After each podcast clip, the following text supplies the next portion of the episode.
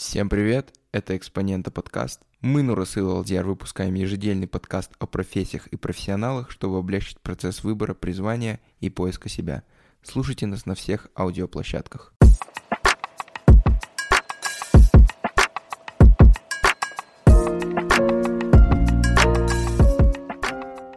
Хей, hey, йоу, всем привет, а, с вами Экспоненты подкаст, а, с вами, как всегда, я, Нурасик, а, мой друг Алдиар. Да. И сегодня, да, можно сказать, мы выходим на новый уровень, потому что у нас очень крутой гость. Нереально крутой да. гость. Александра Убакян сегодня с нами, она создатель научного сайта SciHub. Как бы еще можно было да. представить? То есть ты же предлагал... Вот Александра, как бы вы себя представили? Потому что у, меня, у меня вообще, ну, как бы, я, я не знаю, правильно ли говорить пират? И, или... Александра Элбакян, человек, Александр Элбакян, человек, который сделал мировую революцию в науке. Можно да. так, например. Мне, мне да, я, я, я с этим полностью согласен. Я тоже с этим согласен. Мне кажется, мало кто с этим не согласен. Да. Александр, наверное, первый вопрос. Могли бы вы рассказать немного про SciHub? Ну, мы знаем, наверное, нашим слушателям было бы интересно, какая цель у этого проекта и э, какие... Да, ну, пару слов о Sci-Hub е. А, ну, Sci-Hub – это такая штука, э, чтобы взламывать платный доступ к научным статьям. Э, то есть человек хочет прочитать какой-нибудь, нау... какой-нибудь научный журнал или книгу, а за это требуются большие деньги. Э, ну, а принцип проекта Sci-Hub а – это что знание должно быть для всех, а не только для богатых. И поэтому он, ну, это штука, с помощью которой можно любую э, платную, практически научную статью открыть бесплатно. А, а, а все научные статьи вообще в научном мире, они, они предоставляют, ну, как бы, то есть там за каждую научную статью нужно платить оде- отдельную сумму, правильно? А, ну, там по-разному. Есть, к примеру, э, это если есть подписка, например, университет нам подписки оформляет, она может тысяча, несколько тысяч долларов в год стоить. Но это по-разному. Да. Да, давайте, эм, угу. так как у нас больше специализируется на профессиях подкаст, э, хотелось бы начать, угу. наверное, с ваших а, ранних понятно. лет. Угу. Да, то есть э, мы, угу. то есть лично я прочитал полностью вашу автобиографию.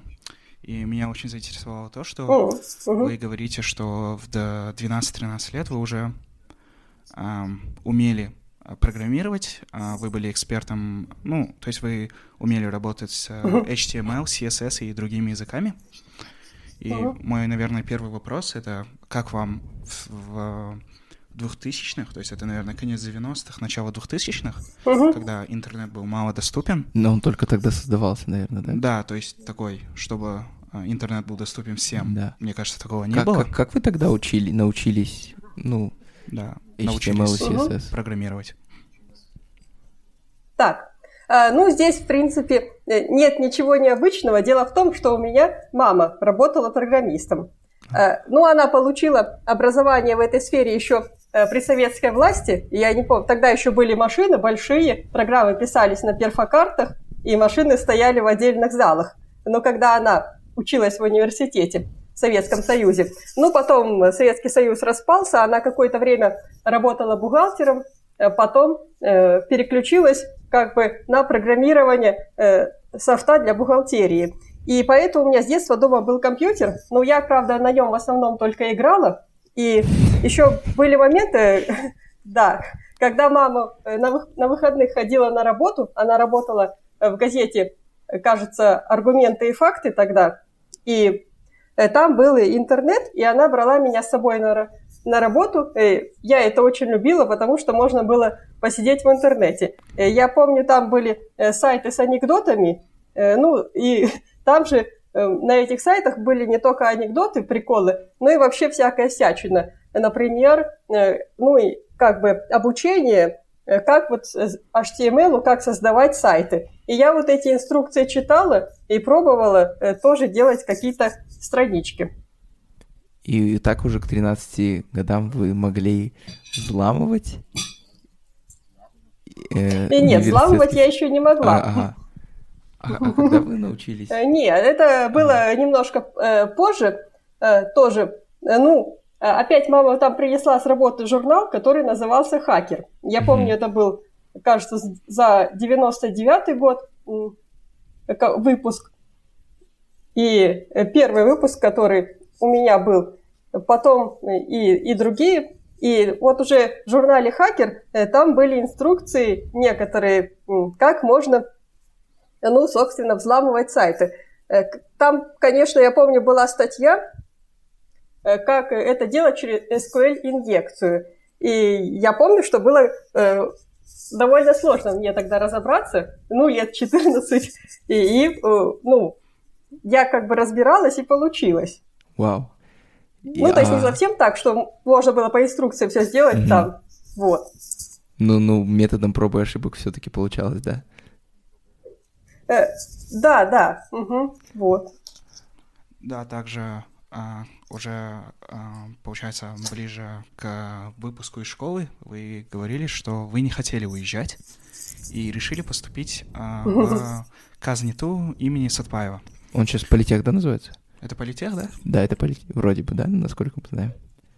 Э, э, сейчас, я, насколько я знаю, он называется просто Сатпаев университет. А, ну, да, то есть да, университет Сатпаева. Ну, в народе, кажется, его называют Да, в советское время это да, mm. ну это еще советское. Он в советское mm. время политехом назывался, потом, по-моему, стал КЗНТУ имени Сатпаева, вот, а, а сейчас просто университет Сатпаева. Да, вот так. Вот куда. Вот. Э, ну, ну я тогда...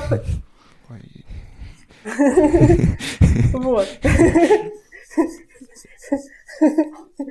Эм, так. Да, и вот я хотел задать эм. вопрос, почему вы, почему вы не захотели уезжать? С чем это было связано? Поступать куда-нибудь в Москву э, ну, или ну куда, куда тогда в это время тогда модно было, да, кажется, это поступать, ну условно в Москву там на в физтех какой-нибудь. Э, ну я просто и, честно говоря, я об этом даже не думала. Э, ну, то есть не было, мне не приходила в голову такая идея. У меня одноклассники некоторые подавали документы в какие-то российские вузы, вот, и там отдельно сдавали вот эти вот экзамены письменные. А мне, в принципе, нравилось даже э, то, что здесь просто ЕНТ сдаешь. ну, тест, не все. А, а Набираешь если секрет, баллы. Как, как вы сдали ЕНТ? Сколько у вас баллов было тогда? Uh, у меня 111 было из 120. О, это, это очень хороший результат, да? Нет, ну это 90% это да, топ. Это, это топовый результат. Да. И расскажите, пожалуйста, про, Я... э, про ваше обучение в, получается, Казниту. В политехе. Тогда Казниту имени Сатпаева. Угу. Э, что вы учили угу. и как проходило ваше обучение? Так, э, ну, э, как проходило? Э, ну, как обычно, то есть были какие-то лекции, но в основном большую часть знаний я получала на лабораторных работах. Ну, то есть задавали делать какие-то задания практические, написать какую-нибудь программку. Вот. И, и это нужно было написать, оформить. И, и пока вот эту работу делаешь, что как-то разбираешься. А, а лекции, а вот на лекциях э, я не знаю, ну просто я человек, наверное, такой, и мне, в принципе, всегда было как-то на слух сложно улавливать, э, то есть как бы просто обычно преподаватель что-то бу-бу-бу, и ты как-то засыпаешь даже немножко. Вот. А вот практические занятия, а, да, они были более полезны. Мне кажется, да. у нас у всех есть, да? Да, такое, есть такое. Кто-то что-то говорит. Кто-то, но... кто-то аудиал, а кто-то э, больше воспринимает. А вот, наверное, нужно упомянуть, вы обучались на факультете, вы занимались нейроинтерфейсами, правильно?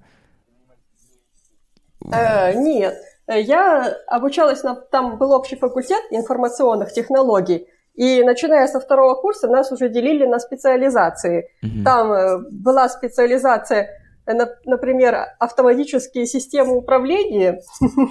И я помню, туда пошли все такие амбициозные ну, ребята потому что, наверное, связано с управлением.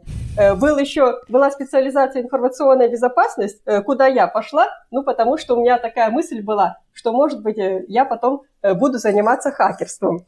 А вы вообще Меня себя еще а, позиционируете как белый люди хакер или как... Робин Гуд, да, возможно? Нет. Э, ну, обычно белым хакером называют людей, которые э, просто как бы тестируют э, какие-то системы на, на уязвимости, но, но не используют эти уязвимости в своих целях. Вот так. Вот. А, так, э, ну вот, была специализация информационная безопасность, и, ну, я не знаю, если хотите, это можно, наверное, вырезать. Потом э, мне, э, меня спросили, а вроде как, почему вы, вы туда поступаете, ведь ну, если работать в органах, то, во-первых, девушке там сложно сделать карьеру, ну и, во-вторых, там нету блата, и там национальный какой-то вопрос будет тоже вот. Э, ну, а, а я же все равно не собиралась как бы в органах безопасности, я, я собиралась ставать хакером. Так что какая разница? Тогда вот. еще, наверное, так. не особо понимали то, что ну, то есть был такой стереотип, если информационная безопасность, то ты идешь только в органы. Не было такого? Или, или, или тогда люди э. представляли то, что, ну, в будущем ну, хотя это, это уже тогда был интернет. И... Я, в принципе, я наоборот. Mm-hmm. Я даже, э, вот тогда я впервые узнала, что информационная безопасность – это не только хакерство, но еще в органах люди работают. Вот. И как бы, да, потом, кроме этого, была еще специализация по программированию, ПОС, кажется, называлась. И еще какая-то третья специализация. А, третья специализация была связана с электроникой, с аппаратурой, точно не помню, как она называлась. Я помню, что у нас была э, как бы такая группа, где все почти учились по договору платные, и, и они все пошли туда. Ну, ну, наверное, потому что это была э, самая непопулярная специализация. И поэтому все... все э, ну, как бы других... Э, э, не, она была как бы, э, ну, четыре специализации есть были э, популярные, куда все шли, а вот на электронику никто не хотел, и туда, соответственно, ну, я так понимаю, по конкурсу попали те ребята, которые учились платно, ну, не на бюджете. Угу. Вот так. Вот, и потом вы увлеклись... Э... Нейроинтерфейсами, то есть, как, как мы понимаем, это, получается, вы изучали э, нейронные связи мозга, а именно, то есть вы увлеклись темой, а, которая изучает угу. то есть нейронные связи мозга и увлеклись технологиями, то есть наподобие есть же, все мы видели, да, наверное, вот таких шапочек, которые mm-hmm. надеваются на голову. А, да-да. Да-да. Научный да, фильм. для меня это было всегда такой загадкой, то есть как шапочка, которая, ну, то есть, э, наружно надевается, mm-hmm. как она может Насколько я знаю, это она считывает импульсы, да? То есть, да, то есть она считывает ага. импульсы и в теории это должно стать, возможно, а, то есть... Ну, мысли читать, да? Да, в теории она должна, наверное, читать мысли и а, Сейчас же, наверное, можно, да, прочитывать мысли? И есть такие э, Ну, прям вот, чтобы прочитать э, мысли, как в научно-фантастических фильмах делается, так пока, к сожалению, нельзя. Э, ну, как бы, что там можно сделать э, с вот этой шапочкой? Э, ну, грубо говоря, можно натренировать свой мозг, чтобы он э, генерировал определенные такие сигналы электромагнитные, которые ага. шапочка будет улавливать и, и, и, соответственно, разбирать, там, влево повернуть, вправо, вот так вот. Вот такие штуки. Mm-hmm. Вот. А, а и, в общем, этой темой, э, с которой связана с нейронаукой, ну, я, у меня такое увлечение еще в школе было. Я собирала разные книжки э, по э, тому, как там мозг устроен, по нейронным сетям.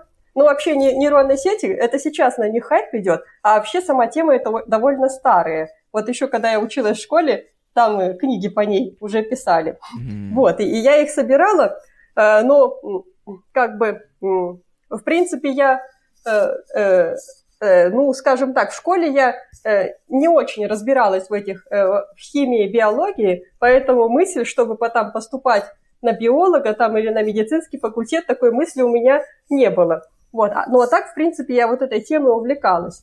И вот где-то на втором курсе я помню, что скачивала с интернета разные научно-популярные фильмы на английском языке, которые были посвящены тому, как устроен и работает наш мозг. И тогда еще сильнее заинтересовалась этой темой, стала какие-то научно-популярные новости читать.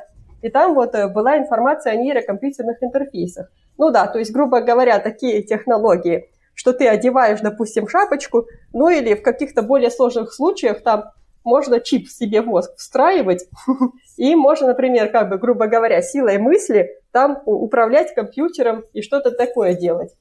Вот. А я учила же на информационной безопасности, то есть я не могла напрямую писать диплом именно по этой теме. Вот. И нужно было, чтобы тема была с безопасностью связана. И я тогда подумала и придумала так, такое. Ну вот, э, есть же на компьютерах такая на некоторых, ну, сейчас везде есть, на телефонах биометрия. Ну, что палец прикладываешь, и по отпечатку пальца и, система и, определяет. Да, и, и у меня тогда пришла мысль, что можно также сделать с отпечатком мозга. Ну, то есть у каждого человека вот эти электромагнитные волны, которые его мозг генерирует, они уникальные. И можно вот их вместо отпечатка пальца, наверное, использовать. Вот так. И у меня диплом был по этой теме. Вау. Да, это... и, и можно спросить, да, то есть вы э, для дипломной работы э, исследования э, взламывали через сайты компьютеров, да, получается? То есть э, откуда Ну, смотрите, да, я, я тогда стала... работы? Ну да, я тогда стала, когда села писать диплом, э, то стала искать информацию по своей теме. И э, тогда я впервые узнала, что существует вообще такая вещь, как научные журналы, ну, где публикуются именно результаты научных исследований. Вот, то есть не научно-популярные, а научные. Ну, то есть, вы, например, в школе, а я была на четвертом курсе, когда я про это узнала. И, да, и, э, да, и вот, э, когда я пыталась какую-то статью открыть, э, везде она была платная. Ну, я сначала этому особого значения не придала, так как думала, ну, если платно, то значит где-то в интернете должно быть бесплатно. Как вот с торрентами. Да. Ну, или с программами. Обычно если какая-то программа платная, то стоит поискать в интернете, и находил, ну, находился какой-нибудь крэк, чтобы эту программу взломать и открыть бесплатно. И я думала, что так же сейчас для статей найду. Очень долго искала, и ничего не было. То есть ни на торрентах, ни в каких-то пиратских библиотеках не было этих научных статей. Э, ну, э, единственное, что нашлось после очень долгих поисков, это всякие вот эти вот пароли, от библиотек зарубежных университетов. Э, то есть можно было взять чей-то пароль, э, зайти как бы в библиотеку э, университета за границей, ну, например, MIT, Гарварда и так далее. И, и вот через подписку этого университета получить как бы бесплатный доступ к вот этой литературе. И, и вот, да, и я вот таким способом получила доступ к своим исследованиям, извините. которые были мне нужны. Да. У нас тут какая-то неполадка угу. произошла, он, он перестал записывать. Сейчас, подождите, можно мы... Давно? Нет, вот он, он недавно. А, давно перестал? Да, да, да.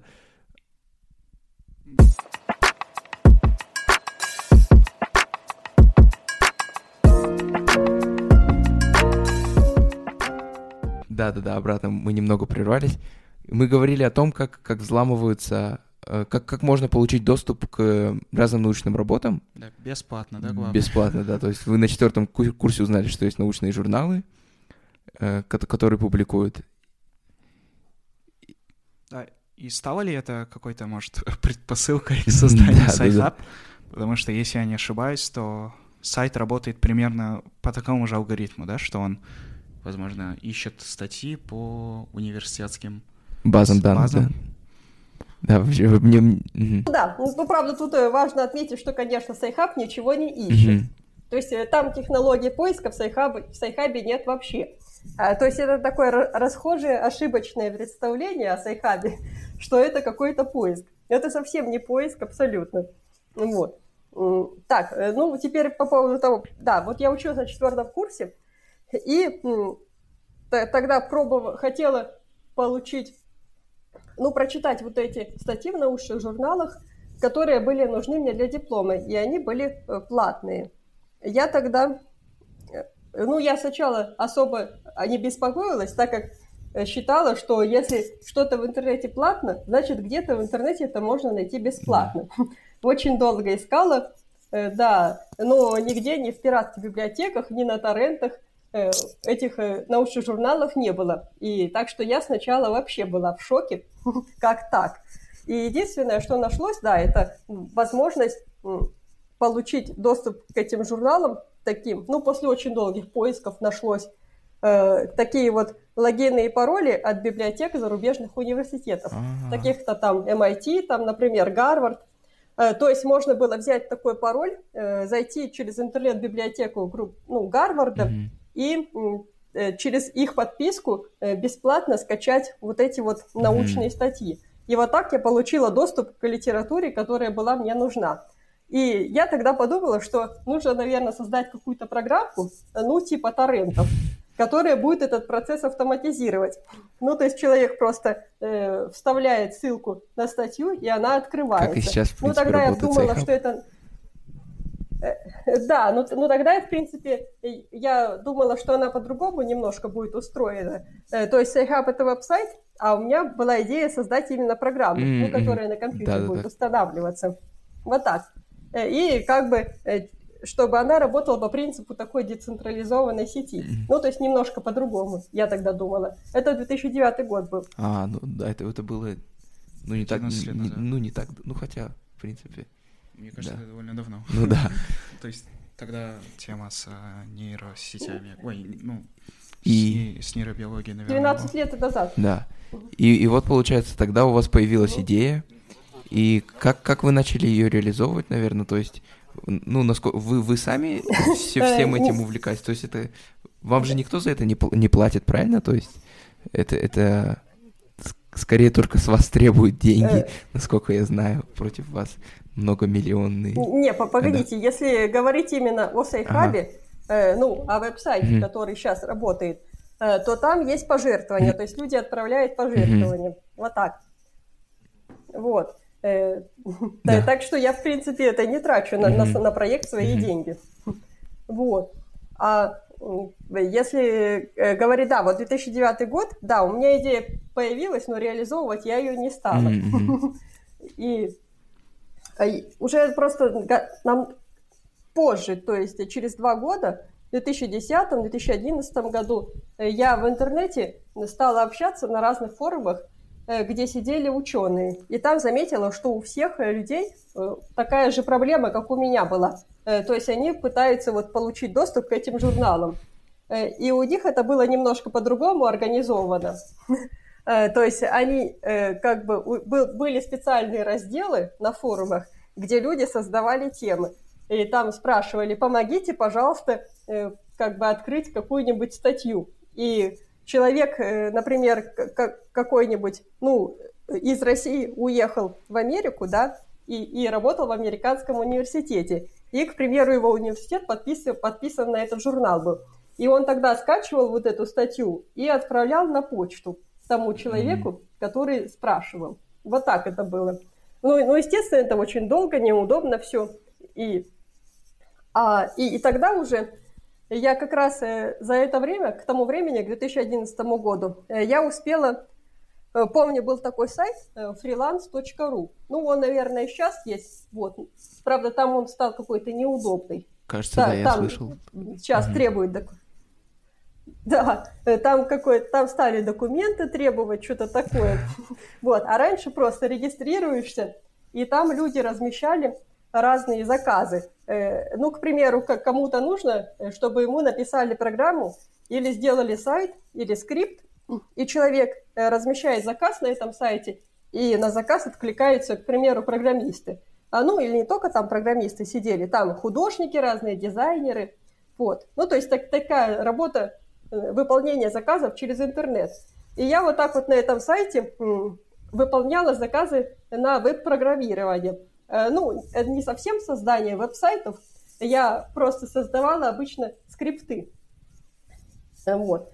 И как бы, вот, и, и вот меня просто вот э, как бы набило руку, и мне стало понятно, как, в общем, сделать такой сайт, который будет автоматизировать вот этот процесс доступа к научной литературе. Вот так. Mm-hmm. И, и сама реализация вот этой идеи, когда ну, когда у меня, я поняла, как это сделать, сама реализация, она заняла где-то э, дня три, вот так. О, ничего себе, то есть... И я на этот момент, да, да, я в Казахстане как раз mm-hmm. находилась, в Алмате. Да, то есть это было вот. э, через года два-три после выпуска, да, получается? А до этого времени... Э, э, ну, 2011 год, да. Да, до этого времени, угу. то есть у вас была очень такая насыщенная, насыщ, насыщенная научная всякими, деятельность, всякими полетами, да, всякими поездками научной деятельности. То есть, ну я уже, если честно, запутался. То есть там была и Италия, Фрайбург, очень много лабораторий Америки. И то есть, а, если я не ошибаюсь, то вы переписывались с лабораторией в Москве, лабораторией Каплана, если не ошибаюсь. И а, да, да? когда вы туда прилетели, а, вас там не ждали. То есть как расскажи. Да, это был такой момент. Да, расскажите, пожалуйста, угу. как как так получилось и как вы себя чувствовали тогда и чем вы тогда занялись в Москве?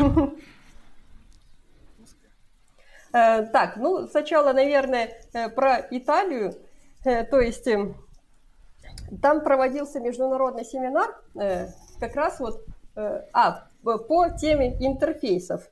И там была как бы подсекция по нейроинтерфейсам. То есть какая-то команда ученых, ну, аспирантов из Нидерландов, а они, в общем, на этом Э, как бы семинаре ну, создавали про, э, игру, э, у про, которой можно было как бы, там бактерия плавала, и у них такая идея была, чтобы этой бактерией там управлять силой мысли. Вот так. И, и я, в общем, подала заявку через интернет э, на этот семинар и поехала. Вот, э, вот как-то так. Э, в общем, это, это где-то месяц была моя поездка, это было в городе Генуе.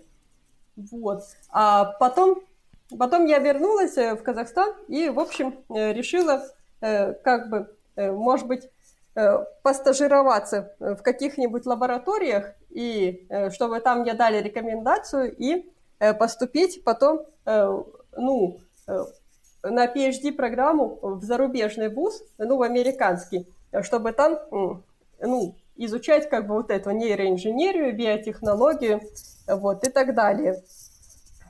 И как бы еще моя мама, она, в принципе, мечтала, э, что я вот таким образом уеду в Америку и э, ее тоже с собой перетяну.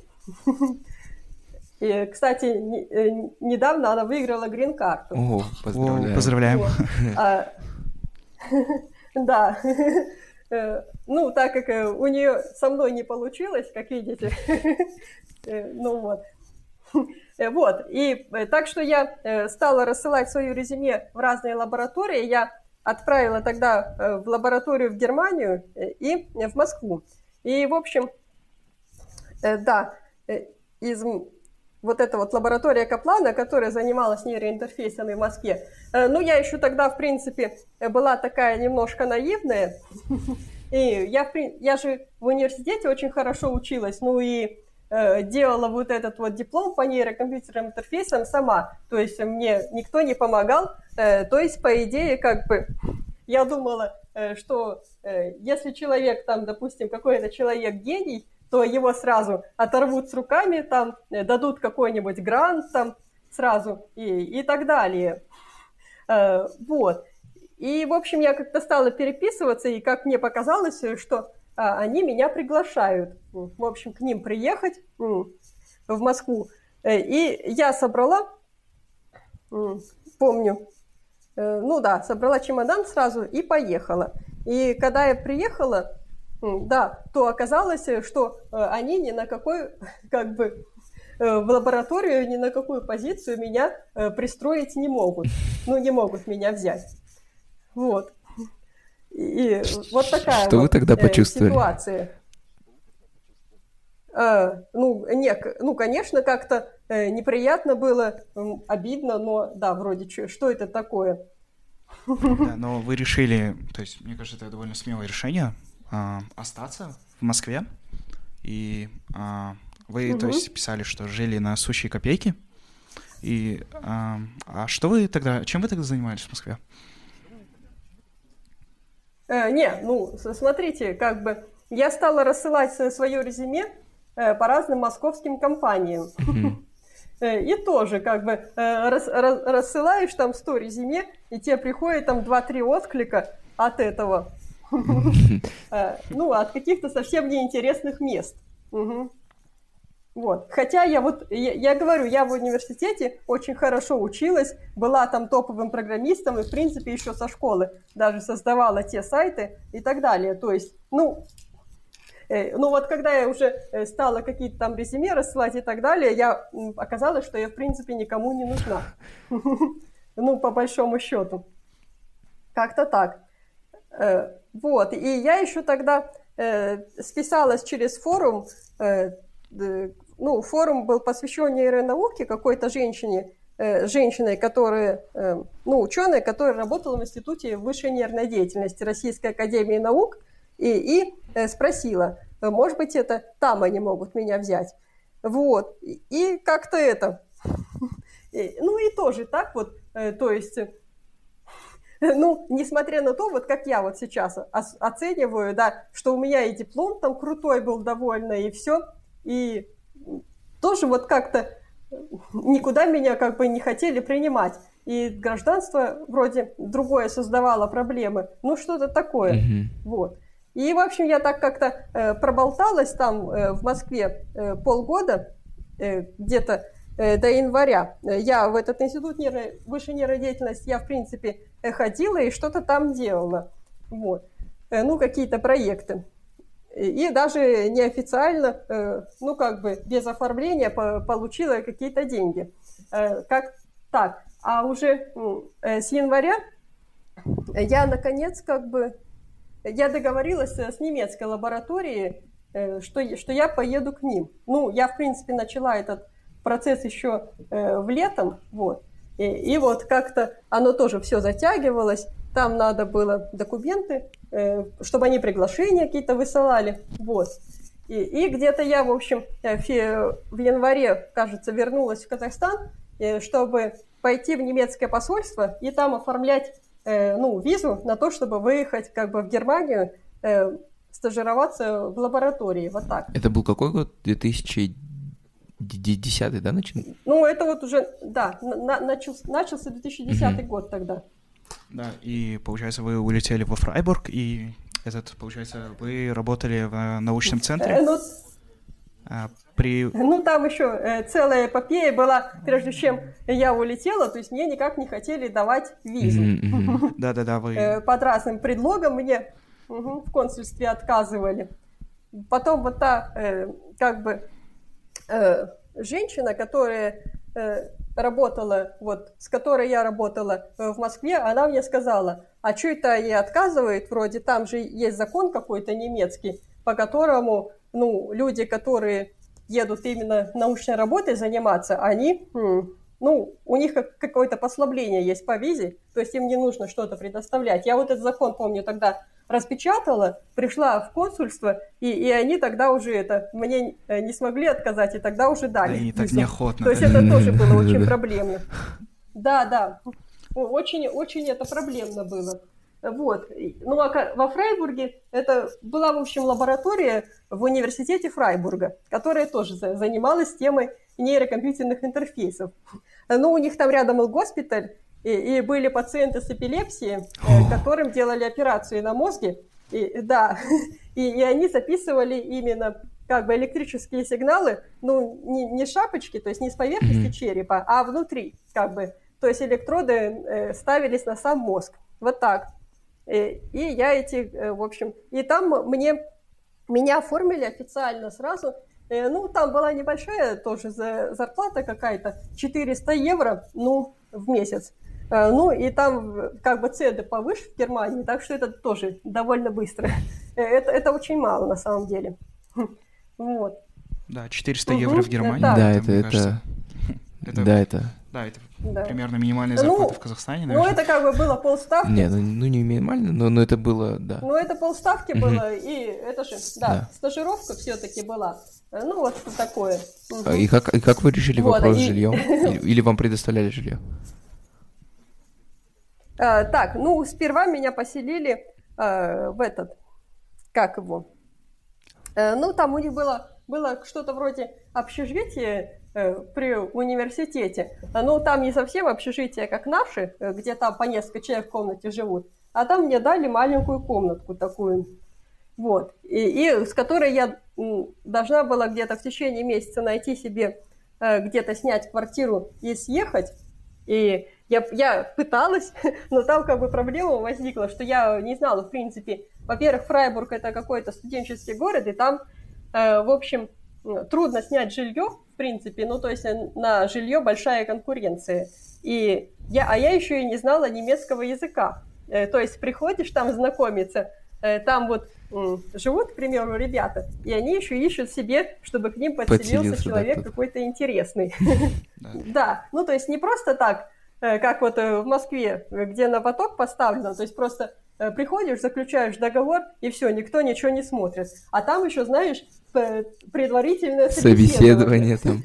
Кто ты, кто, кто ты, ну, что да, ты, типа... откуда ты знаешь, да, с кем поболтать. Ну да, да, да. Все равно к этому ответственно Да, чтобы поселиться. Э, как бы ты с ним будешь жить, с этим человеком. И я, естественно, да, э, и, и я как бы немецкого языка я не знала и никуда и не могла. Но потом я как-то вот нашла, э, смотрю, это сдается целая квартира. Причем это дешево э, э, довольно. Ну, я пришла, и там женщина говорит, типа она уезжает в командировку, ну, на там на 2-3 месяца, и, и поэтому сдает.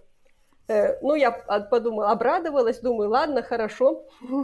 В общем, заселилась быстро. И, и чего? Оказалось, что эта квартира, она прямо рядом с железной дорогой.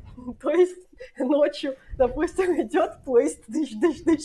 Я не знаю. Но, может быть, кому-то это нормально, потому что там целый дом вот так стоял. А я, к примеру, вообще не могла ни, там не уснуть, ничего. И, и это. Э, ну, думаю, вот зря деньги потратила потом мне через 2-3 дня пишет, ой, знаете, Александра, я типа возвращаюсь из командировки, потому что у моего начальника случился сердечный приступ. Вот. И, и, и он то ли умер, то ли что. Вот, и у него командировка прервалась. Не то чтобы я, да. Да, это грустно для всех сторон еще. Ну да, да, как бы. Нет, ну зато а, не, не придется спать под гулом поездов, потому что... Нет, это, мне кажется, это ненормально, потому да. что я пытался ну, то есть, когда я, знаешь, э, летел в Малайзию, mm-hmm. ну, это было года три назад, там была такая юниорская олимпиада, и то есть там мы тоже жили в отеле, рядом с которым находится, ну, то есть, э, железная дорога. Mm-hmm. Ну, то есть там спать реально невозможно. Ну да, я представляю. Да, я потом дома отсыпался. Угу. Да. И, то, то есть, получается, угу. вы говорили, что вы исследовали то есть у эпилептиков это работает так, что а, когда у них случается приступ, определенные, то есть импульсы, они отвечают за приступ, угу. и то есть ваша работа состояла в том, чтобы изучить эти импульсы и, возможно, как-то остановить их или... А, когда случается приступ эпилепсии, да, то есть да. Как, как его предотвратить? Да, то есть как это, возможно, предотвратить mm или там...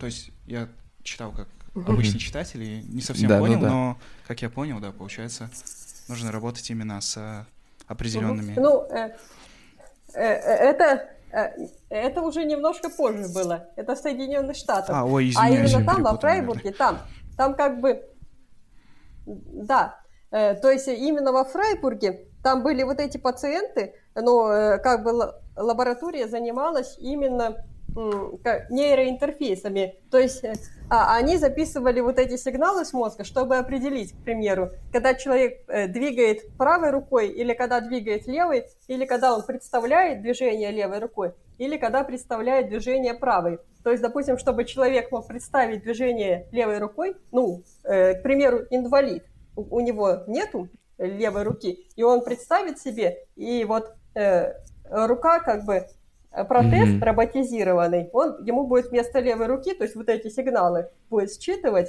и, и вот э, роботизированной рукой будет что-то брать, вот так. А вот мне интересно, у него, у него будут как вот. бы точно такие же ощущения, как будто бы, то есть, или, или они будут немного по-другому, а, то ну, есть, вот, вот такой момент мне, Ну, тут понятно, во-первых, да, что, что эта рука роботизированная, в принципе же вообще ничего не mm-hmm. чувствует. Э, то есть э, даже если, допустим, э, ты можешь такой рукой управлять как-то, то, но ты не можешь ничего ощущать. А, а мне была именно вот эта вот тема интересна, как сделать так, чтобы именно были вот какие-то ощущения сенсорные. Mm-hmm. То есть, чтобы там информация как бы Самый простой способ это, конечно, стимулировать мозг, ну, током, к примеру, ну, искусственная кожа, и она посылает сигналы обратно в мозг. Ну, это самый банальный способ. А там более сложно я думала над тем, что сделать что в такой руке что-то типа э, нейронной сети внутри. Mm, то есть И чтобы как бы твой мозг, да, он э, соединялся, да, соединялся э, с вот этой искусственной нейронной сетью. Ну, ну я, я думала, так, так, можно ли вот такое да, вот сделать? Звучит круто. Да. И... Угу.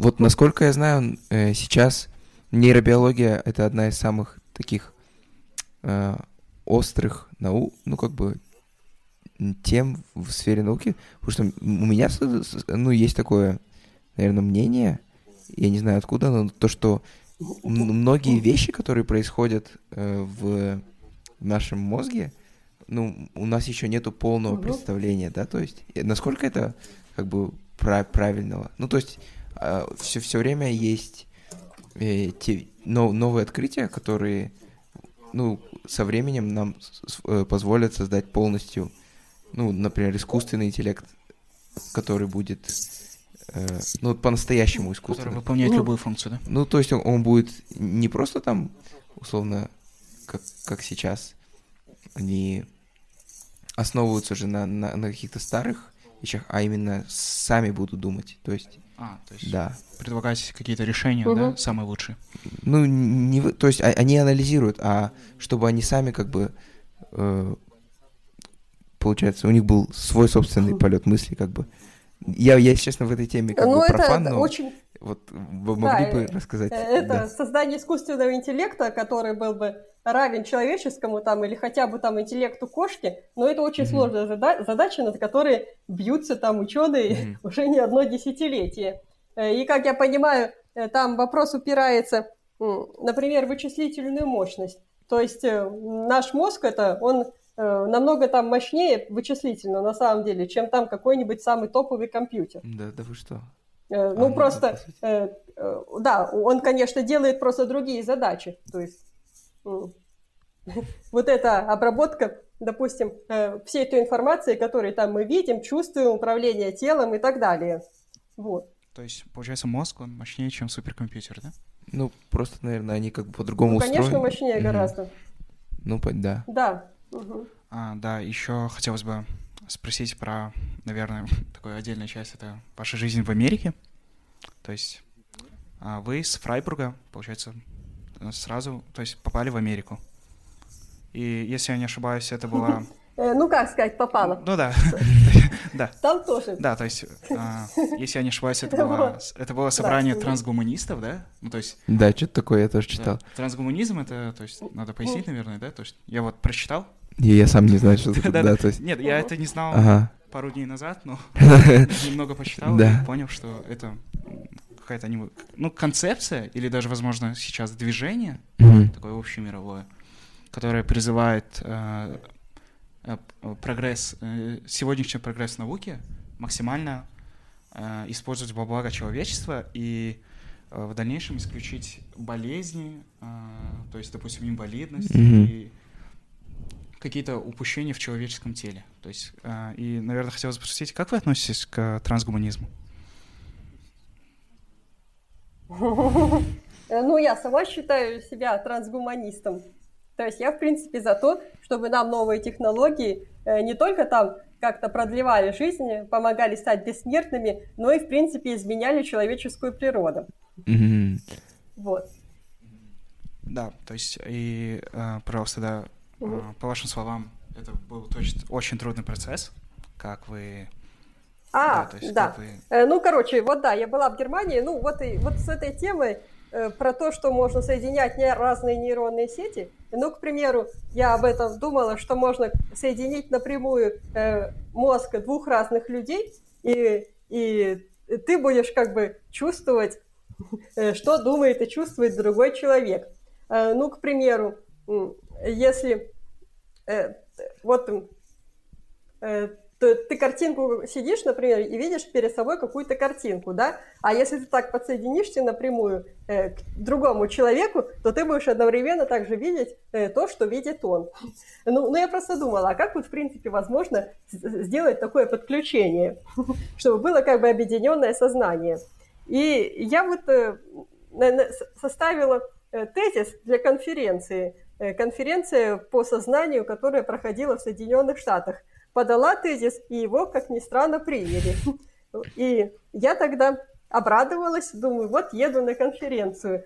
Э, я э, почему-то у меня тоже по наивности, наверное, было такое представление тогда, что если ты работаешь в какой-то научной лаборатории, то тебе лаборатория оплачивает все там поездки на конференции и прочее. Ну, у нас у меня, у меня а, такое же сейчас нет. представление, если честно, то, что если там приглашают тебя куда-то, то, скорее всего, они оплатят.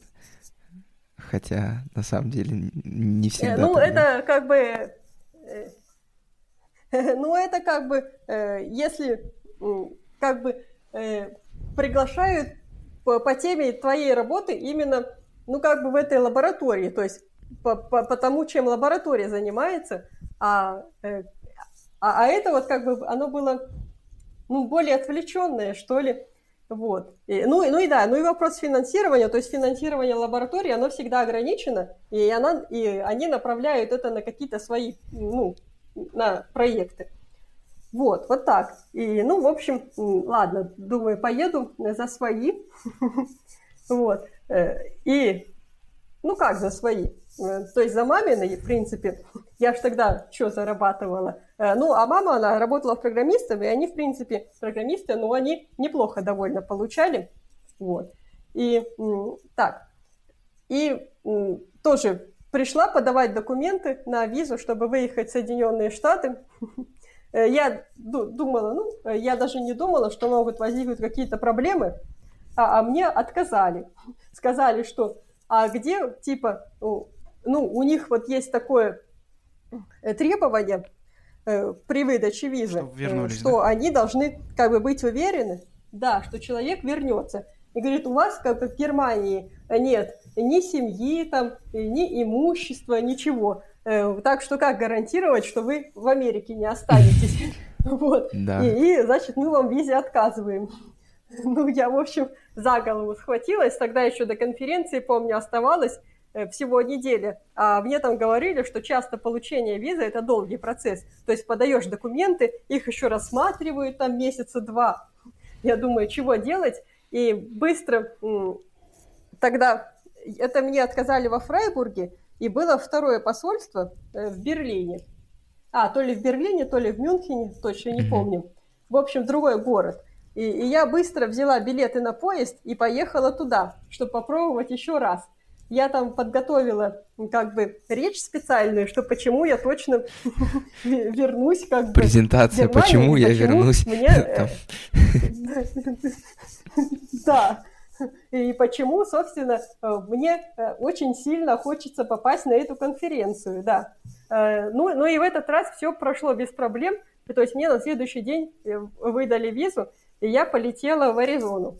Это вот э, в США, эта конференция была в Аризоне, там очень жарко, и там я впервые увидела, ну, раньше я видела это только, только, в мультиках, а, а там я впервые увидела, как растут, ну, такие большие кактусы. То есть, как у нас вот деревья, да, да, да, а у них вот так вот кактусы.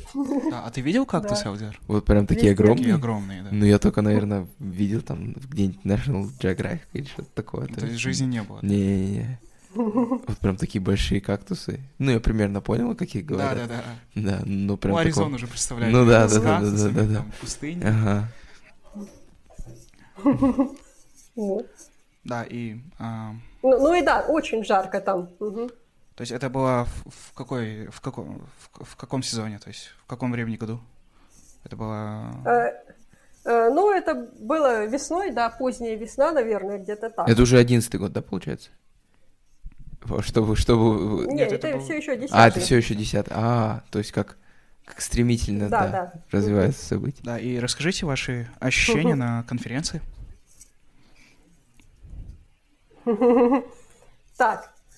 Э, ну, на конференции, в принципе, ну, если честно, конечно, э, я ожидала чего-то более крутого, но, может быть, у меня просто как бы требования такие, э, ну, завышенный. Э, ну, в принципе, так я походила, позадавала вопросы разным докладчикам, пообщалась.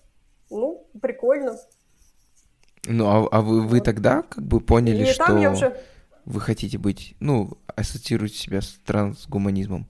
Или, или это уже как бы... А, ну вот, да. я, да, И, и тогда я, я помню, ну да, я, я вот так стала делать, так как, ну, ну что делать на конференции? Ну, я стала подходить к разным докладчикам и спрашивать их э, что-нибудь по их докладу. И так возле одного доклада я встретилась с таким мужиком э, с бородой. И это оказался известный трансгуманист. Бен Готфрид? Бен Герцель. А, Герцель, твой, извиняюсь. Э, Бен Герцель, Герцель, да. Вот, и он как раз вот э, занимался вот этой темой искусственного интеллекта, то есть как создать такой интеллект искусственный, который вот будет как человек. У него есть какие-то работы по этой теме. Вот. И, и, и с ним я что-то разговорилась, и он сказал, что вот и будет еще конференция вот скоро в Гарварде. И, а я сказала, вот и я тоже смогу там выступить. Ну, я, я просто его спросила, а вот э, ну, не, мог, не может ли он как-то помочь э, поступить в универ США?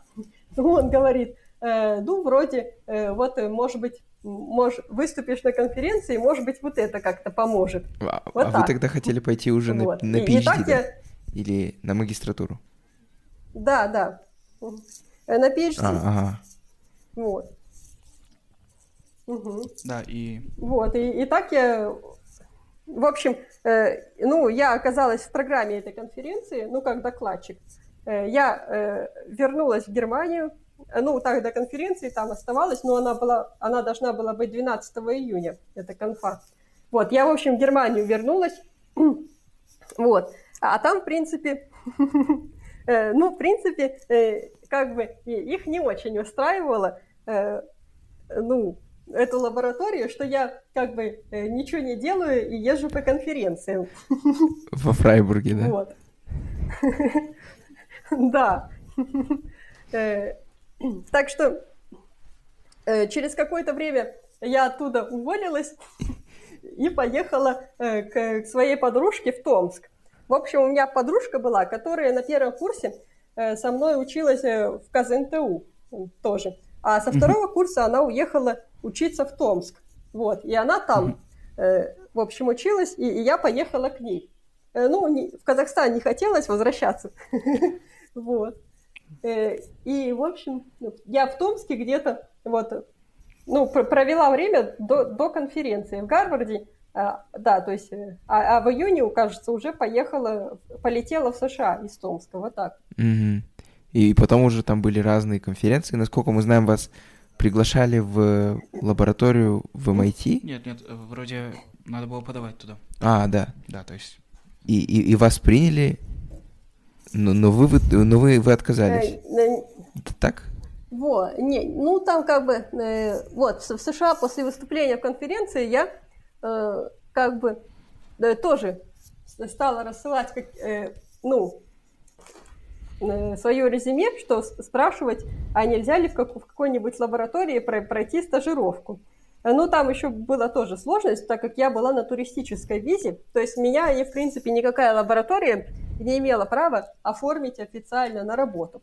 Э, ну, я так вот как бы, что просто, э, ну, там как бы э, походить в лаву, посмотреть что-нибудь, поделать, вот так.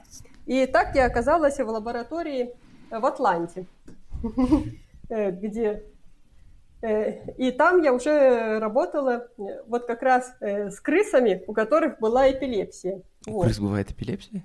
И да, Вау, ну это специальные а, были а, да, то есть... чтобы, да, чтобы изучать эпилепсию, mm-hmm. вот так. Они были генетически, ну не, не генетически модифицированные, а как бы выведенная такая порода эпилептических крыс. О, ну это вроде по наследству передается, ага. да. вот. И, и еще это я помню, что они такие агрессивные, они это кусаются. Это неприятно. Ну да, это неприятно, если бы меня укусила эпилептическая. И там я работала, там была девушка из Индии, и она это, в общем, занималась хирургией, то есть она э, как бы э, открывала череп и, и вставляла вот крысам э, чип, который уже регистрировал сигналы с их мозга. И в лаборатории был как бы такой проект, на который, как я понимаю, они получили грант, вот, чтобы разработать такой чип, который вставляется человеку в мозг, и, к примеру, когда, ну, перед тем, как происходит эпилептический э, приступ, э, уже можно э, зарегистрировать внутри мозга особенные сигналы. Вот. И, и вот, этот, вот эти сигналы. И, и так вот этот чип сможет эти сигналы улавливать и, и посылать тогда разряды тока, чтобы этот э, ну, приступ предотвратить. Ну, чтобы нейроны рассинхронизировались как бы, и приступа не случилось. Вот такой проект был. Вот. Да, и...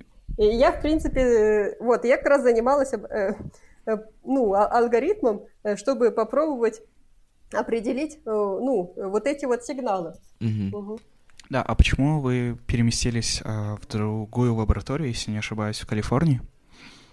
А, то есть вас не заинтересовал проект с эпилепсией? Нет. А, или как получилось? Э, не, а, а я это не, перемещалась, в принципе. А, ну, не, во-первых, да, я там как бы работала, но я э, все равно мечтала делать это что-то э, несколько другое. То есть я мечтала именно заниматься вот этой вот темой как бы прямого соединения нейронных сетей. Ну, то есть, чтобы искусственную нейронную сеть, сеть можно к человеческому мозгу подключить и так далее. Вот. Э, то есть я, у меня не было такой мечты, чтобы заниматься именно проектами там эпилепсии и так далее.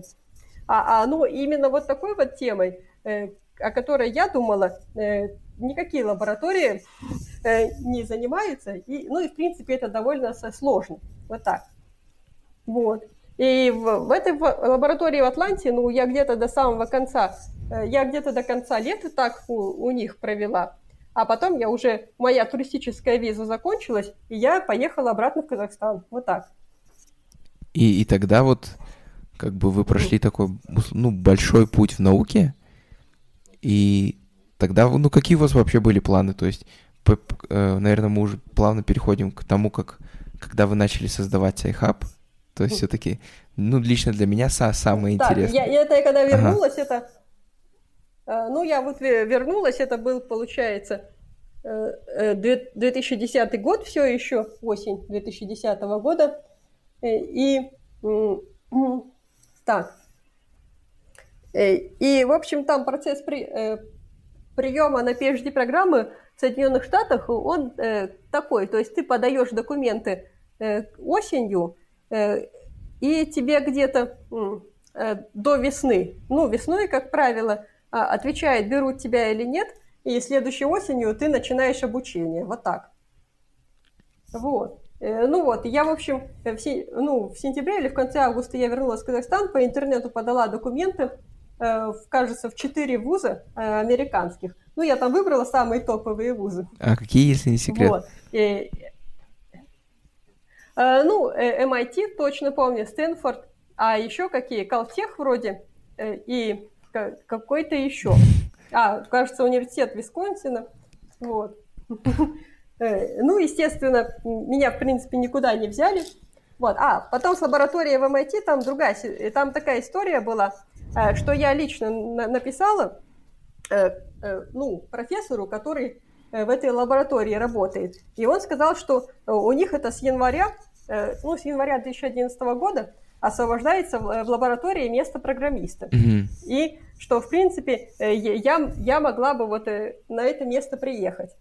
Ну, а я тогда подумала, да, что что-то, да ну, вроде программистов. Mm-hmm. Ну, хоть и в лаборатории, mm-hmm. но как-то не очень интересно. Вот. Я все-таки мечтала как-то поближе к биологии быть и все такое. И я, в общем, тогда от этой позиции отказалась. Вау, отказаться от позиции вот в MIT? Вот. Ну да, то есть...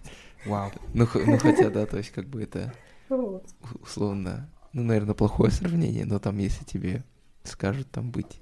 Ну нет, я, я не буду говорить. Да. То есть, как бы, все-таки ну, я, я вы поняла, да. свои ну, да. мечты, ну, как бы, не, ну да, то есть... Да. да, то есть я мечтала именно mm-hmm. как бы учиться там на, на PhD-программе, э, биологии изучать и все такое. Вот. Э, ну, в общем, э, меня именно на PhD-программу никуда не взяли. И я, я, еще, я тогда работала вот в интернете, начала работать фрилансером, mm-hmm. ну, программистом.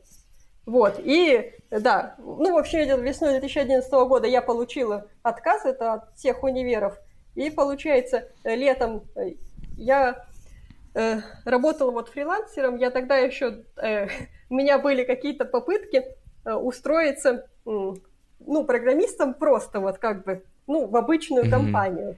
Э, и я тогда помню, что э, отправила нашла, увидела в газете объявление о том, что ищется PHP-программист в университет. Пришла, там на собеседование меня проверили, но я им подошла, они, в принципе, сказали, что, ну, готовы меня взять, ну, мне что-то так показалось, да, программистом, но это же так скучно, скучно вот именно работать там, вот, да, и я не стала. Э, вот, и я просто вот брала заказы на фрилансе, э, делала их, ну, где-то вот это к лету 2011 года, а, а осенью 2011 я вот запустила вот этот проект Sci-Hub. Вот так. Ну вот, в общем, мы, мы дошли. Да, мы дошли. Да, да, да. Самого, наверное. И, и вот уже, получается, с осени 2011 Sci-Hub существует. Это... А вообще, а вообще угу. в, ми- в мире есть э, аналоги Ну, это тоже... У меня такой вопрос. Э, ну вот, именно прямых аналогов mm-hmm. нету. Э, ну, как бы, э, есть сайты, которые как бы зеркалируют себе mm-hmm. базу данных, вот эту, вот эту научных статей, которые можно скачивать. А вот анал, именно аналогов такого не было. А можно спросить? А... То есть это Sci-Hub, это уникальный проект. Да, давайте ну. немного вот как бы, чтобы слушателей, еще раз повторим, Sci-Hub — это э, платформа как Торрент, чтобы... Уникальный да, проект. Уник, уникальный проект, э, который mm-hmm. предоставляет бесплатный доступ к практически любым э, нау- научным статьям, да? Да, так что если вы ищете Да, на... который да. позволяет это читать платные научные статьи бесплатно, да. вот так. Да, если ищете на Google Scholar, лучше, да, лучше да. не надо. Да. Не, не, ну ты ищешь на Google Scholar потом. Ну просто вот как, как, как мы делали, нам в школе нужно было сделать э, по предмету, вот Нурасыл сейчас это делает, о, на, мы проводим ну, небольшое социальное исследование, сами выбираем как бы тему.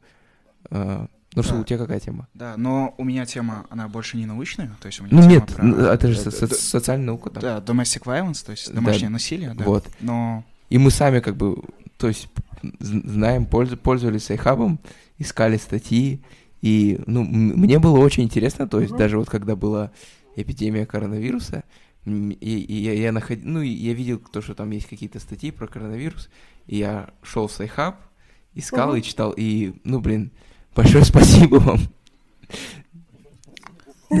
Здорово. Да, а... да, ну, кстати, тут, наверное, надо пояснить насчет Sci-Hub а, что, э, ну, как бы, э, это для постороннего человека это выглядит, что как воровство. Ну, то есть платная статья, а ты ее бесплатно как бы можешь украсть.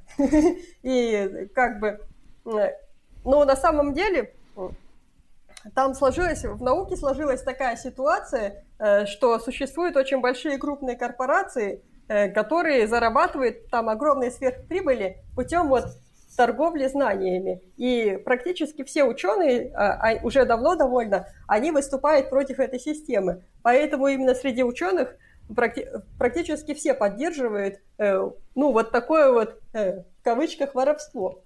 То есть, э, что говорят, что давно, в общем, систему работы вот этих издательств нужно менять. Насколько мы знаем, это... Мы же можем, да, их назвать? Элзивер? Это ну да, это ну, Эльзевир это самое известное mm-hmm, просто. Да. Ну, конечно, э, там их научных издательств, их э, крупных несколько, а более мелких довольно много. Вот так. И, и они все это как бы подают в суды на Sci-Hub. Да, Не только Эльзевир. Там, там многомилля... многомиллионные иски, насколько мы знаем, да? Да, то есть, если я не ошибаюсь, они там да. требовали 15 миллионов долларов, да? Да, и, и, в 2017 как, как вы на это реагируете? То есть... Э ну, и, и для меня, да, эта история как похожа, как, как Джулиан Ассанж, что-то такое, то есть, ну, настолько... Ну, да, а на самом деле, да, действительно очень похоже. Ну, правда, Джулиан Ассанж — это государственная информация, а, а тут это как бы корпоративно, но все равно.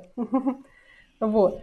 И, э, ну да, там, ну это был судебный иск от Эльзевира в 2015 году э, в суд в Нью-Йорке. И по результатам этого судебного иска Sci-Hub у это присудили штраф 15 миллионов долларов. Но я его не платила. В принципе, я до сих пор все судебные иски, которые были к Sci-Hub у, э, я их просто игнорирую. И, вот. И это вроде работает.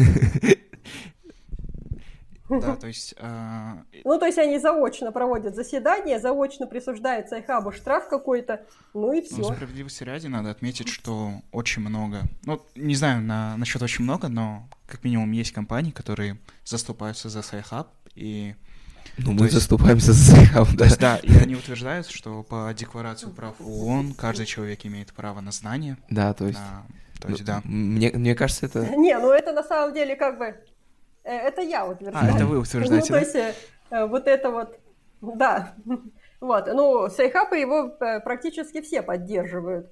Ну да, мне кажется, трудно далее. найти человека, это который его был против, бы против. Выступает только да. Да, и когда про Sci-Hub публиковали статьи в американских медиа, крупных каких-то, типа Washington Post, и можно было прочитать комментарии, и, в принципе, все люди были возмущены тем, что доступ к научным знаниям, он вот такой дорогой, платный, и что он ограничивается вот так. Э, то есть трудно было найти человека, который бы э, был ну, на стороне издательств.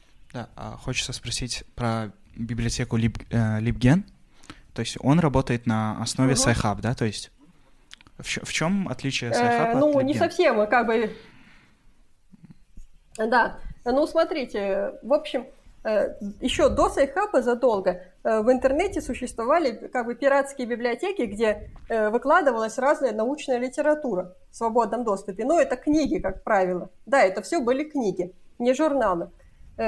И были библиотеки Мехмат, Колхоз, и каждый LibGen, насколько я знаю, запустился в 2007 или 2008 году э, с такой целью, чтобы э, ну, собрать вот эти э, как бы книги со всех этих библиотек и создать по ним там удобный каталог.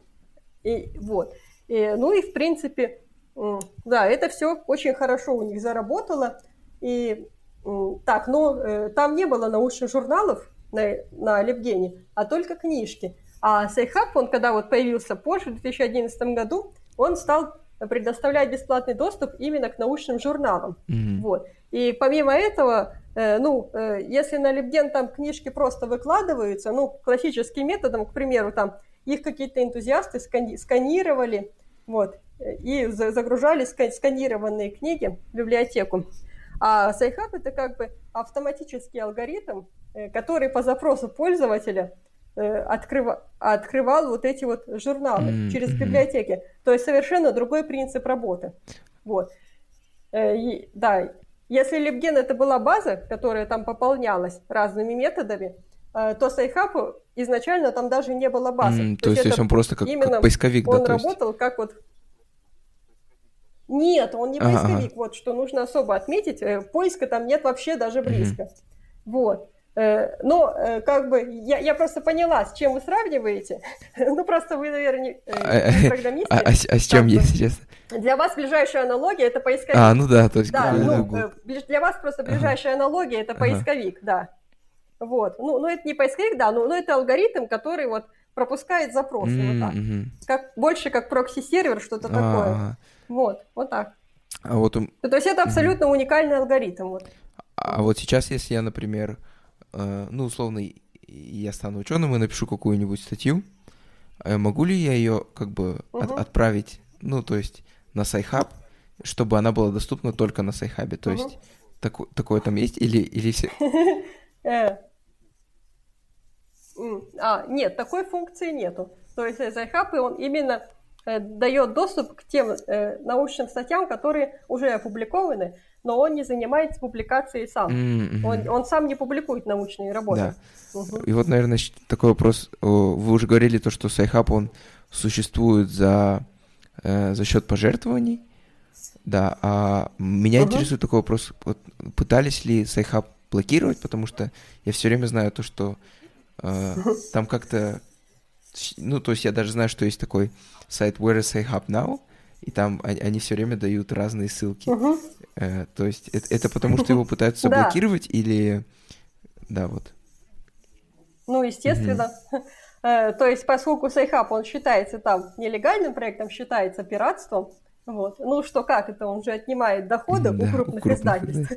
И они постоянно там, да, подают в суд, и адреса Sci-Hub а э, их как бы, э, ну, отбирают, вот, типа в судебном порядке. И поэтому Sci-Hub периодически меняет адреса. Там э, за все время работы там куча адресов уже была заблокирована. М. Э, ну, вот он постепенно, постоянно переезжает. Вот так. А как вы считаете, каково будущее Sci-Hub? Э, ну, я считаю, что, конечно, самое хорошее. Э, лично я, э, ну, пытаюсь добиться того, чтобы, в принципе, Сайхаб был, перестал преследоваться, и люди бы поняли, что доступ к знаниям, к научным, тем более знаниям, он должен быть свободным для всех людей. И, и что это не должно преследоваться по закону. Да, я, я абсолютно с вами согласен. Мне кажется, то, что как, вот когда мы сейчас хотим создать э, общество, в котором у всех есть равные права, мне кажется, первоначально нужно создать равные возможности, то есть равные возможности в образовании, и тогда мы будем uh-huh. уже решать, ну, ко- корень про- про- э, проблемы э, не неравноправия, это когда у всех будут равные возможности. И мне кажется, только тогда, ну, возможно создать общество, в котором, ну, не, не, не, не так много ненависти, то есть, в, которое проявляется во многих, мне кажется, сферах. Uh-huh. А занимаетесь ли вы нейробиологией? Да. Ну, ну также надо отметить, mm-hmm. что это... Ой, извиняюсь, я вас перебил, да? Расскажите свою мысль. Э, да, ну я просто хотела отметить... Нет, да, я хотела отметить... Да, я просто хотела отметить, что это же э, создать такое общество сложно. Да, я, я вот сам недавно буквально об этом хорошо. говорил и понима, понимаю, насколько угу. ну, много времени, наверное, уйдет, чтобы... Вообще, как вы думаете, возможно ли утопия? То есть, когда-нибудь наш мир станет утопичным? Или и, или это просто не... не... Ну, когда-нибудь-то, да. разумеется, станет. Да, самое главное верить. Вот. А, а так, ну, проще я э, сразу это как бы, э, наверное, проще выбрать какую-то определенную проблему и, и решать ее. Ну, наверное. Да, кстати. Вот. А, да, а, а, а что вы там, а, а что вы спрашивали? Да, занимаетесь ли вы сейчас нейробиологией? А, а. Э,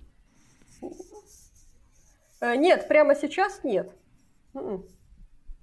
А вот, э, наверное, наш стал традиционный вопрос. Э, кем вы видите угу. себя через 5 лет, 10 лет? То есть какой у вас такой... Через 20? Да, да, да. Через 100 лет. Э,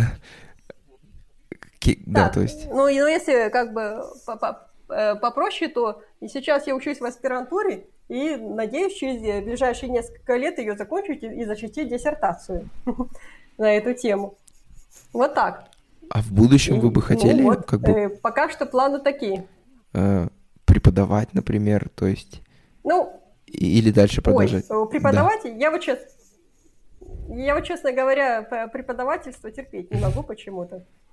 Э, то есть я бы не хотела э, именно преподаванием заниматься, лекции читать и так далее. Нет, это, это не мое совсем.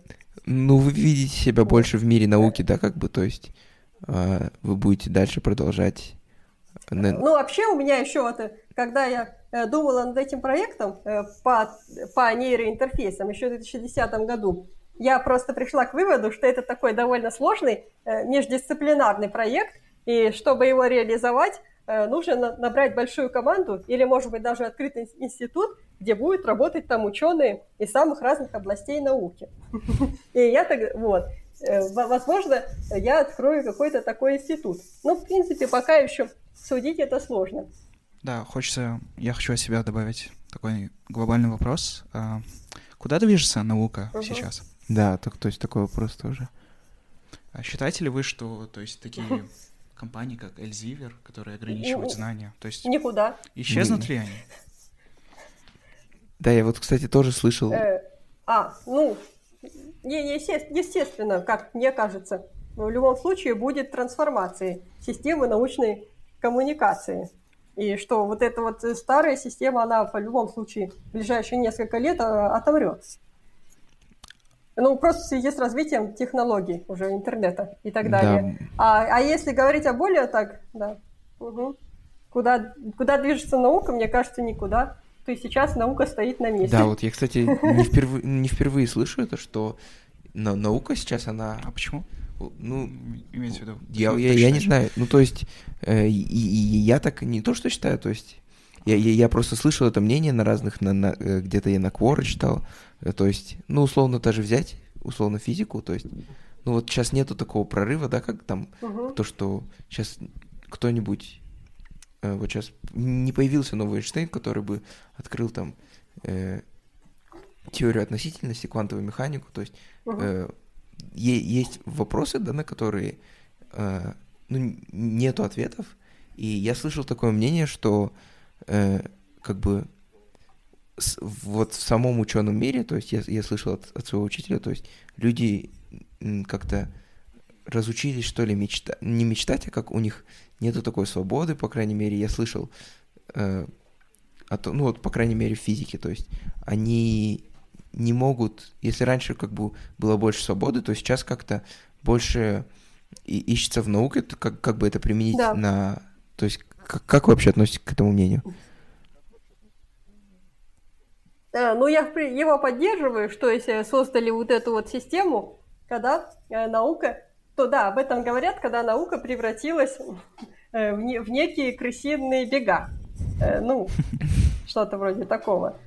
То есть э, бессмысленную такую. Да, там, то есть... Э, и отчасти виновата там, вот эта вот система публикаций, когда ученый должен э, постоянно, постоянно что-то как можно больше публиковать каких-то статей.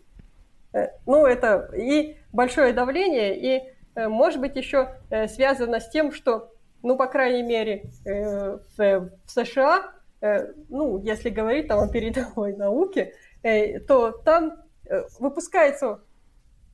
А вы пропали куда-то. А, да? Странно. Вы нас слышите? Да, а, или нормально все? Не, не, а, все вроде бы нормально. Да, я вас а. слышу, а. ну нормально. А вы нас да? видите? Ну вот. Э, нет, я вас не вижу. Ну вот, я поэтому спросила. А, ну, ну... Вот.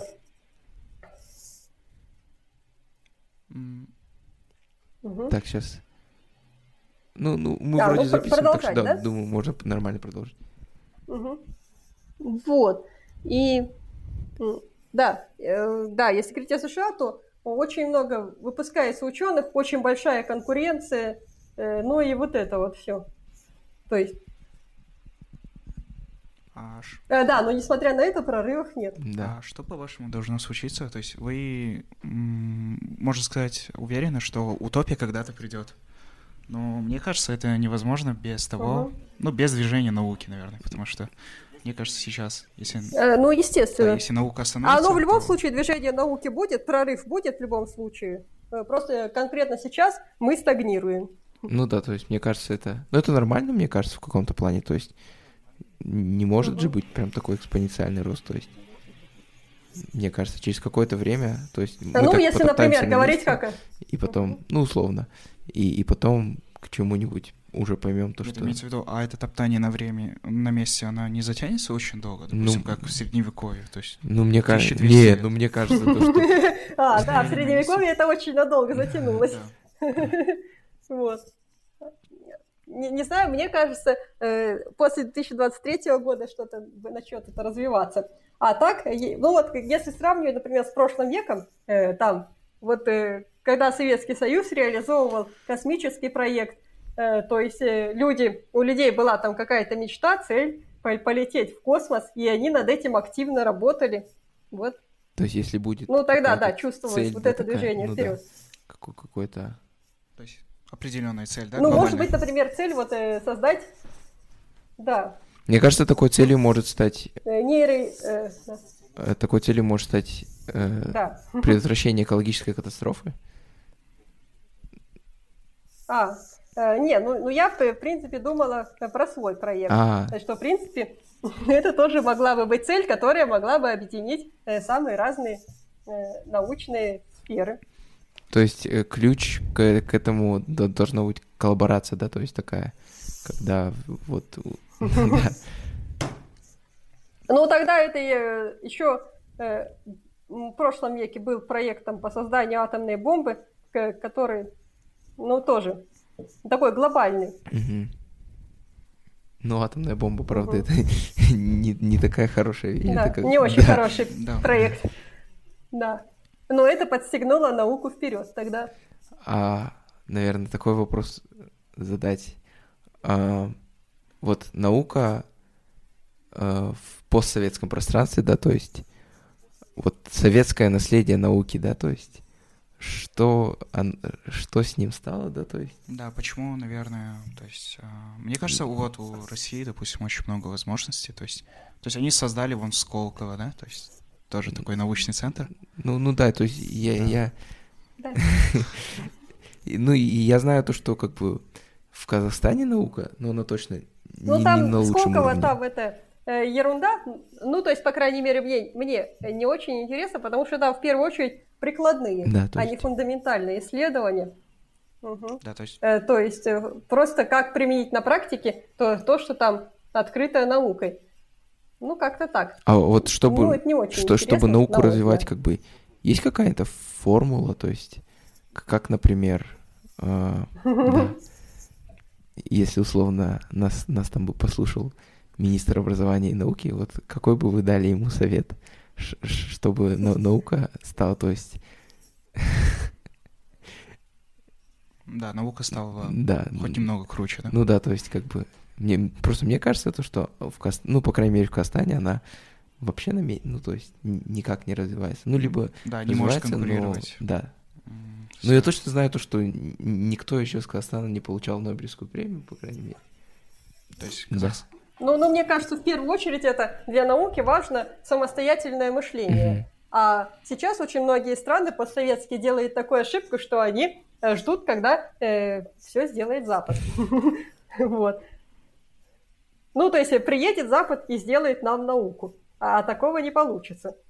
Э, то есть в первую очередь э, для науки важно, чтобы человек, ну, такая позиция, когда человек надеется только на себя, на, на то, что он придумает, откроет, изобретет, вот так. Mm, ну да. Ну, ну и еще же важный момент, чтобы как бы ну, государство выделяло большие деньги, да, то есть это же, ну, как бы...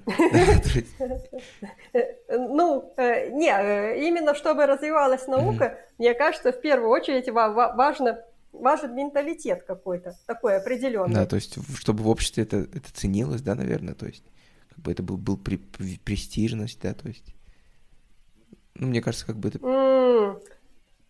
Э, ну, не, не совсем даже. Э, потому что если есть только престижность, mm-hmm. то люди начинают себе просто покупать научные степени, mm-hmm. и все. А, а наука стоит на месте.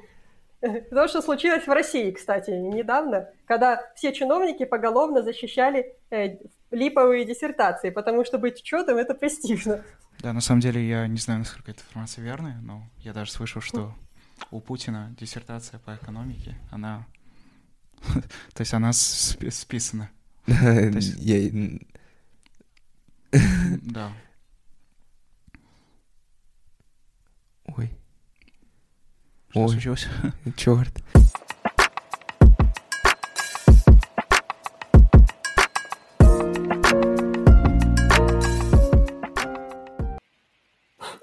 Ну вот, только рассказали про Путина, и сразу э, что-то случилось. Как мы стали говорить про Путина, так сразу на технику. Ну это не может быть совпадение. Да, это точно не совпадение. Ладно, мы это вырежем. Что нам, что нам Путин сделает в Казахстане? Что-то говорят, это скоро Россия воевать с Казахстаном собралась. Не знаю, правда это или нет. Да, кстати, вот последние новости, они... Да, удручающие. Да, ну то есть, не знаю, как-то... Еще был, было какое-то э, предсказание, ну не совсем предсказание, а какой-то mm. эксперт выступал тоже несколько лет назад, что Россию там ждет жуткий конфликт там с Украиной, Белоруссией, с Казахстаном. Ну, не знаю, mm. с Украиной и Белоруссией вроде... Ну, да. Ну, Украина уже, да? То есть она вроде как-то отделилась. Да, надеюсь, то есть этот план ну, сработает только наполовину, да? Да, ну нет, ну я точно не хочу никаких конфликтов. Да, мне кажется, это... Ну да, точно нет. Да, давайте на такой. Да, на такой. Мажорный.